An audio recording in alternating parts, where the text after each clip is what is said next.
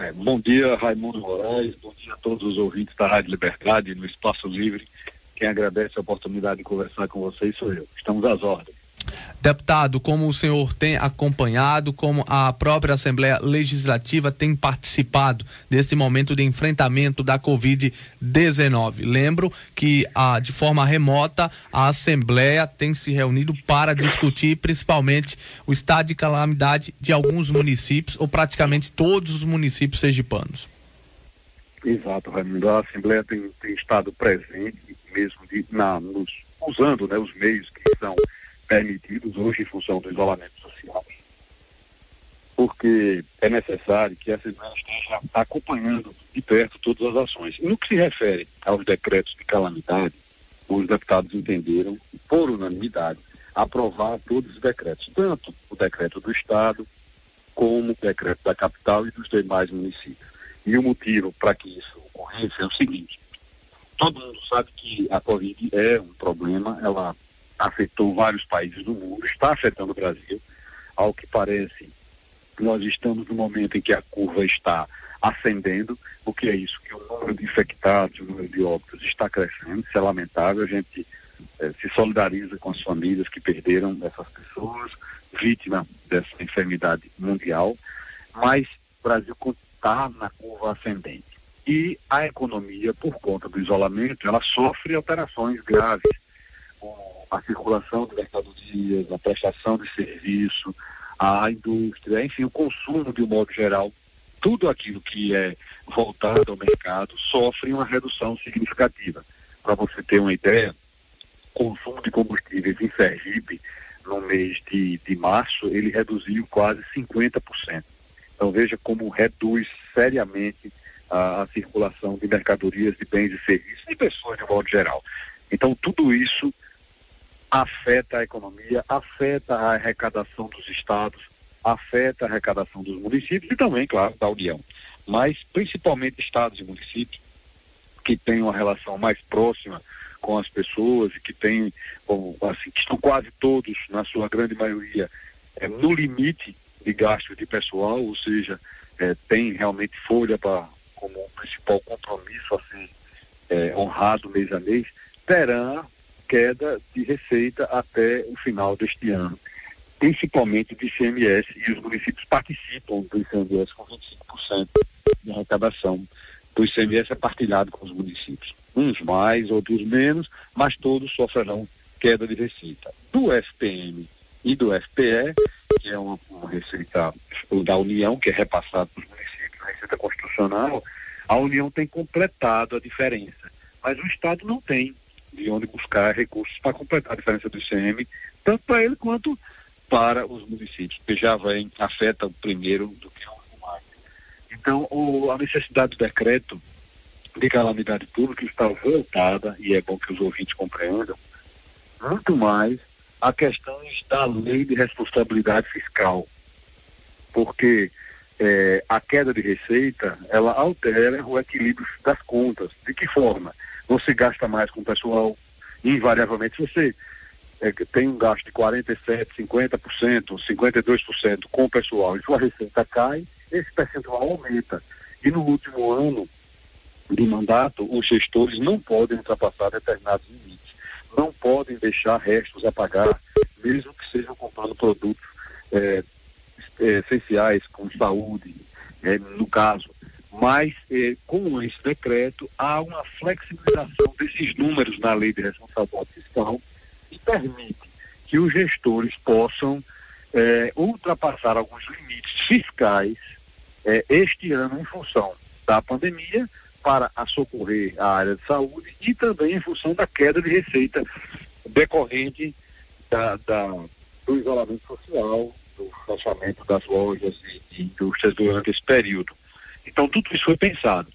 Não se refere ao decreto de emergência que autoriza a compra emergencial, que autoriza algumas contratações, etc. Não é isso. É, o decreto é de calamidade e é referente à lei de responsabilidade fiscal e aos seus limites prudenciais da, da área pessoal e de gasto com saúde e educação. Então, é isso que a Assembleia entende. É, todos os municípios de Sergipe requereram além do Estado, todos foram concedidos, à exceção de apenas um município que não apresentou ah, o requerimento, mas estava em vias de apresentar, mas enfim, todos terão é, o seu reconhecido a sua situação de calamidade pública, está aí comprovado, os números crescendo, como eu acabei de ouvi-lo nesse momento, é, relatando a quantidade de casos. Em Sergipe, se você for observar, nos últimos 15 dias o aumento foi exponencial, e é realmente assim que se comporta esse vírus, que se comporta essa doença, pelo menos o padrão dela no, no mundo inteiro. E há necessidade, efetivamente, desse decreto, é cumprir uma regra e, e, e acompanhar.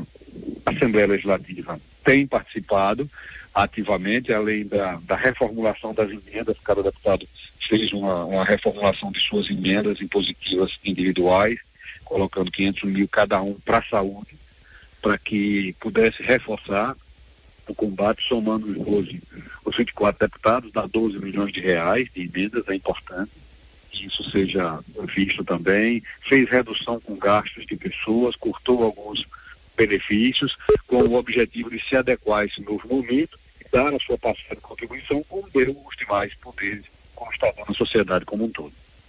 Deputado, ontem, inclusive, os deputados estaduais aprovaram um projeto de lei para o uso obrigatório de máscaras durante a pandemia. O projeto é claro, o material deve ser fornecido para funcionários e servidores durante o período de enfrentamento à Covid-19. Exatamente. O, o, a Assembleia Legislativa já estava, já tinha apresentado uh, pelo menos três projetos, três deputados já tinham apresentado esse projeto, aliás, quatro primeiro foi o deputado Gilmano, em seguida a deputada Gorete Reis, depois o deputado Capitão Samuel e finalmente o deputado Francisco Roberto, tinham apresentado projetos semelhantes para fazer, para criar a obrigação do uso da máscara nas circunstâncias que lá estão especificadas, principalmente quando as pessoas estão circulando nos locais comuns. Eu queria lembrar com muita clareza o seguinte, a máscara tem duas funções. Primeiro, proteger aquele que não contraiu o vírus, para que ele possa não aspirar as partículas e, obviamente, contrair o vírus ou deixar que ela chegue e toque o seu rosto em locais de fácil acesso.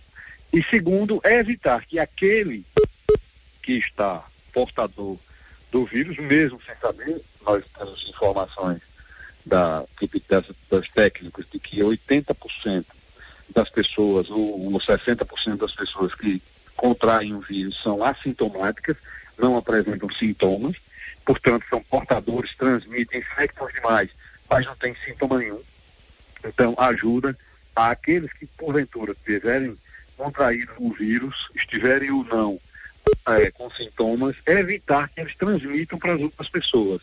Então, a máscara tem essa dupla função: evitar que se, que se contraia, que se adquira o vírus, se pegue o vírus, e evitar que se transmita o vírus. Então, a Assembleia ampliou o decreto, que o governador já tinha inserido no decreto da última segunda-feira, é, estabelecendo a obrigatoriedade do uso da máscara, e ampliou para algumas ações e atribuiu aos proprietários, aos comerciantes, aqueles que são é, empreendedores, né, que têm negócios públicos ou privados, ou que têm instituições públicas ou privadas, a fornecer aos seus servidores, colaboradores, empregados, seja a denominação que for, todos aqueles que estiverem na atividade, é, necessitam de equipamentos, EPIs, álcool gel e máscara, para que ele possa se proteger do contágio. Isso aqui é, é que está determinado da lei e cada cidadão deve utilizar uma máscara, podendo, obviamente, ser máscara caseira também, daquelas que, é, que são reutilizáveis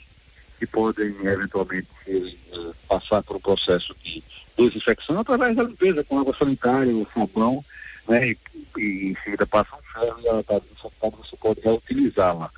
Né? Então, isso está obrigatório. Deveremos, no Estado de Sergipe, é, tanto pelo decreto e agora especificamente por uma lei que assim determina que a, as pessoas usem máscara para a proteção do Covid-19 enquanto durar esse período de pandemia não é a vida eterna, mas enquanto durar a pandemia, as pessoas só terão acesso a locais públicos e a outras instituições coletivas, empresas, escolas, mesmo é, lojas, todos os ambientes, cartórios, etc., todos os ambientes onde haja contato entre pessoas, até mesmo em veículos, motoristas de aplicativo, devem utilizar, taxistas devem utilizar, as empresas de ônibus devem fornecer aos seus cobradores e motoristas, quer dizer, todo o ambiente, transporte público é muito importante que se use a máscara, é é uma proteção para a pessoa. Mas para aqueles que eventualmente não, não, não queiram acreditar ou não compreendam ou mesmo não tenham a responsabilidade necessária com os demais e consigo próprios, tem hoje uma lei que obriga. Então é obrigatório em Sergipe a, é, usar máscara, foi assim deliberado ontem na Assembleia e aprovado por unanimidade. Converso aqui agora na Liberdade, às 7h35, com o deputado estadual Zezinho Sobral. Zezinho, como o senhor tem acompanhado as ações do governo do estado como um todo, e principalmente a participação dos municípios no combate à Covid-19? Olha, eu, eu preciso relatar isso com clareza para que todos possam entender e não é com uma ação de crítica que a gente faz esses comentários. Mas eu digo que eu estive participando da reunião na última quinta-feira, antes da antes da sexta, com a equipe de governo, com a universidade, pesquisadores, infectologistas, a equipe econômica, então um grupo significativo de técnicos e cientistas eh, discutindo a questão do coronavírus em Sergipe. Ah, os impactos na economia, as questões dos ambientes abertos, a gente se pergunta por que, que parques, praias continuam com restrição de acesso se são áreas abertas e as pessoas dizem, olha, o sol impede que o vírus se propague. E eu queria relatar alguns depoimentos rapidamente para você. Eu questionei essa questão de locais abertos ao infectologista, um doutor da universidade, e PhD em infectologia, ele me disse, olha, é, o ar livre não é impedimento para a propagação do vírus. Pelo contrário, vírus se propaga muito bem nas áreas abertas, tem é. Claro que locais fechados são mais críticos, as áreas abertas são menos críticas, mas a propagação existe sim. É, tem estudos que mostram que a 10, 15, 20 metros de uma pessoa infectada, a, o vírus se propaga no ar por conta de um espirro, uma tosse ou qualquer outro, outra, vamos dizer assim, secreção que seja saia do, do, do paciente que, que esteja infectado. Então a propagação existe em qualquer local. E eu perguntei sobre temperatura, olha, nós vivemos num ambiente mais quente, Brasil é um país tropical, e o calor impede que o vírus se propague. A resposta dele foi muito interessante. Ele disse o seguinte, o vírus não vive no ambiente, no meio ambiente, o vírus vive dentro de cada pessoa. E a temperatura do corpo de cada um é 36 graus. Né? Quem tiver acima disso 38, 39 é febre, se tiver abaixo está tá com problemas também, pode, pode virar óbito. Então a temperatura é 36 graus. É nessa temperatura que o vírus vive. O tempo que ele necessita de transmitir de um para outro é muito rápido. É como você estar num ambiente aquecido, passar por um ambiente frio e voltar para o aquecido. Não é permanecer, viver, sobreviver lá. Então, a, a transmissão pessoa a pessoa, a transmissão comunitária, se dá em qualquer tipo de ambiente, seja ele sol, seja ele frio extremo, seja ele calor extremo, para o vírus não há diferença. Então, o estudo e a flexibilização, a quarentena e as avaliações estão sendo feitas por uma equipe de notáveis, com a presença do governador e com a presença de alguns convidados, entre eles, eu participei, juntamente com o presidente da Assembleia, Luciano Bispo, dessa reunião onde se adiou para segunda-feira alguns decretos, o governador fez alguma flexibilização, mas está prevendo ou estudando a possibilidade de reduzir essa flexibilização em alguns serviços que parecem não ser essenciais. Então, é, é, é uma flexibilização retornável, ou seja, reversível diante das circunstâncias, e temos que monitorar a pressão dos pacientes, daqueles que necessitarem é, de estar da rede pública estadual. Se houver uma sobrecarga nos leitos que estão destinados a, ao Covid, hoje nós temos 25% dos leitos previstos já em operação.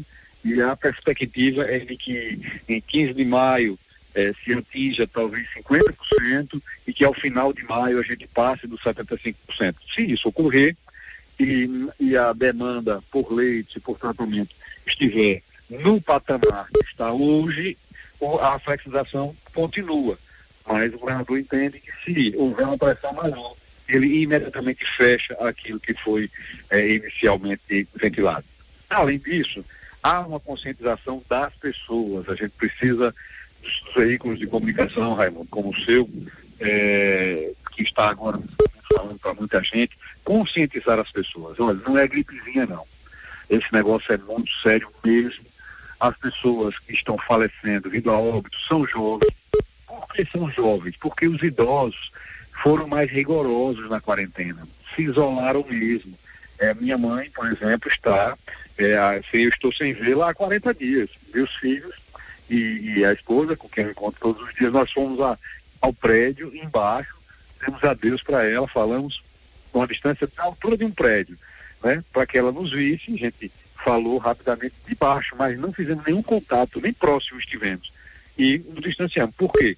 É uma pessoa querida, a gente tem que preservar ela tem, tem saúde perfeita, mas tem 76 anos. Então, os idosos foram mais rigorosos no cumprimento do isolamento social, até pelo receio e pelo que foi anunciado na imprensa de que eram mais vulneráveis. Os jovens não. E aí a doença, o vírus, não escolhe, ele se espalha nos jovens também. E nós temos, a, a nós temos visto o número de infectados dos jovens são bem maiores. E os jovens são fonte de contaminação para os seus pais, para os seus avós, e, consequentemente, em algum momento pode chegar. Então, a gente precisa entender que quem não estiver obrigado pela, pelo trabalho ou pela necessidade a ir à rua, faça o seu trabalho em casa. Quem puder comprar a, a, do delivery, pedir, ligar para o mercadinho, ligar para algum serviço de feira, ou de qualquer comida, alimentação, remédio, compre através do, da entrega, né? quando o pacote chegar em sua casa, faça a higienização dos alimentos bem feita e das embalagens bem feita, porque se você não precisa ir para a rua, é graças a Deus você pode ficar em isolamento e contribuir consigo próprio, primeiro, e depois com a sociedade, evitando a propagação do vírus. A gente ainda está vivendo um momento muito crítico. Lembre, no Brasil, ontem foram 5 mil mortos. Vamos avaliar se essa curva continua ascendendo, se o número de mortes estiver crescendo, a cada dia aumentando, foram 400, agora são 410, 20, 30, isso significa de que ah, nós não atingimos o pico. A gente só vai começar a, a, a, a vamos dizer assim, a criar mais esperança ou buscar um momento de flexibilização quando esse número de óbitos de internamentos começar a cair. E ainda não começou. No Brasil, nós estamos subindo a escala. Então é necessário que nós tenhamos muito cuidado, muita, muito critério, preocupação, principalmente com aquele a quem amamos, né?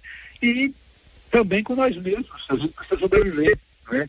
Tem pessoas que dizem, ah, isso passa, vai morrer alguém, Não, eu espero que você não faça parte da estatística, nem ninguém de sua família. Esse é o desejo que eu tenho a todos os sergipanos e a todos os brasileiros.